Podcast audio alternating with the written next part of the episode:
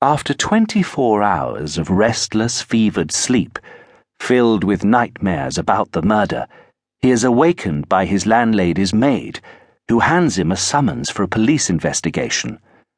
Raskolnikov is shocked. Had someone seen him after all? Is he already a suspect? Sick and exhausted, he gets out of bed collects all the pawned items and the small amount of cash that he had stolen from the old woman's apartment, and makes his way to a desolate part of the city. There, in an abandoned wall, he finds a niche where he hides all the loot, then covers the niche with a big rock. From there, his legs wobbling, he arrives fearfully at the police station, prepared for an incriminating investigation of the murder he committed the day before. But to his amazement, it turns out that he has been summoned to the police only because of a complaint filed by his landlady for his failure to pay the last few months' rent for his miserable apartment.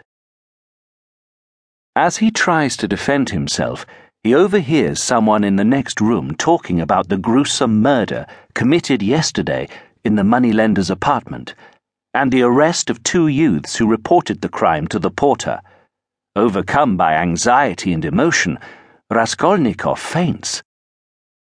This arouses the suspicion of a perceptive police officer who decides to find out whether Raskolnikov has any knowledge of the murder. Raskolnikov says he knows nothing and that for the last few days he has not left his apartment. The officers give him a glass of water and tell him to pay his landlady the rent and send him on his way. Now the murderer feels relieved.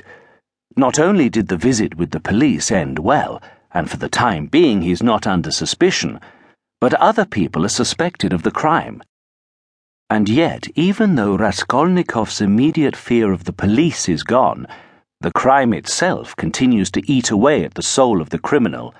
He suffers greatly.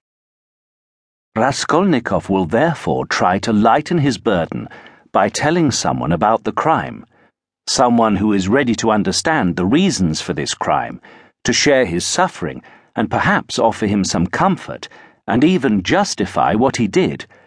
But who wouldn't report him to the police?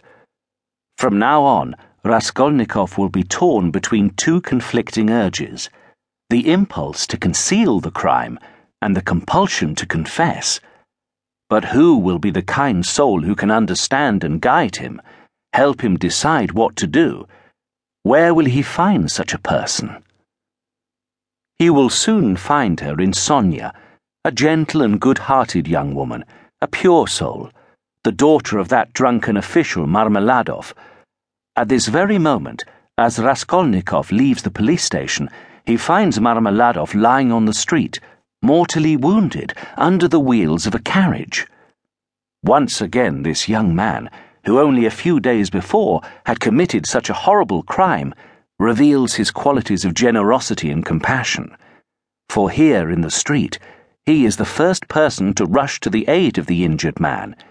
He helps bring Marmeladov home, and with great devotion helps the man's sick wife and hungry children deal with the grave injury to the father of the family, who is dying before their eyes. Sonia, the eldest daughter, now enters the house.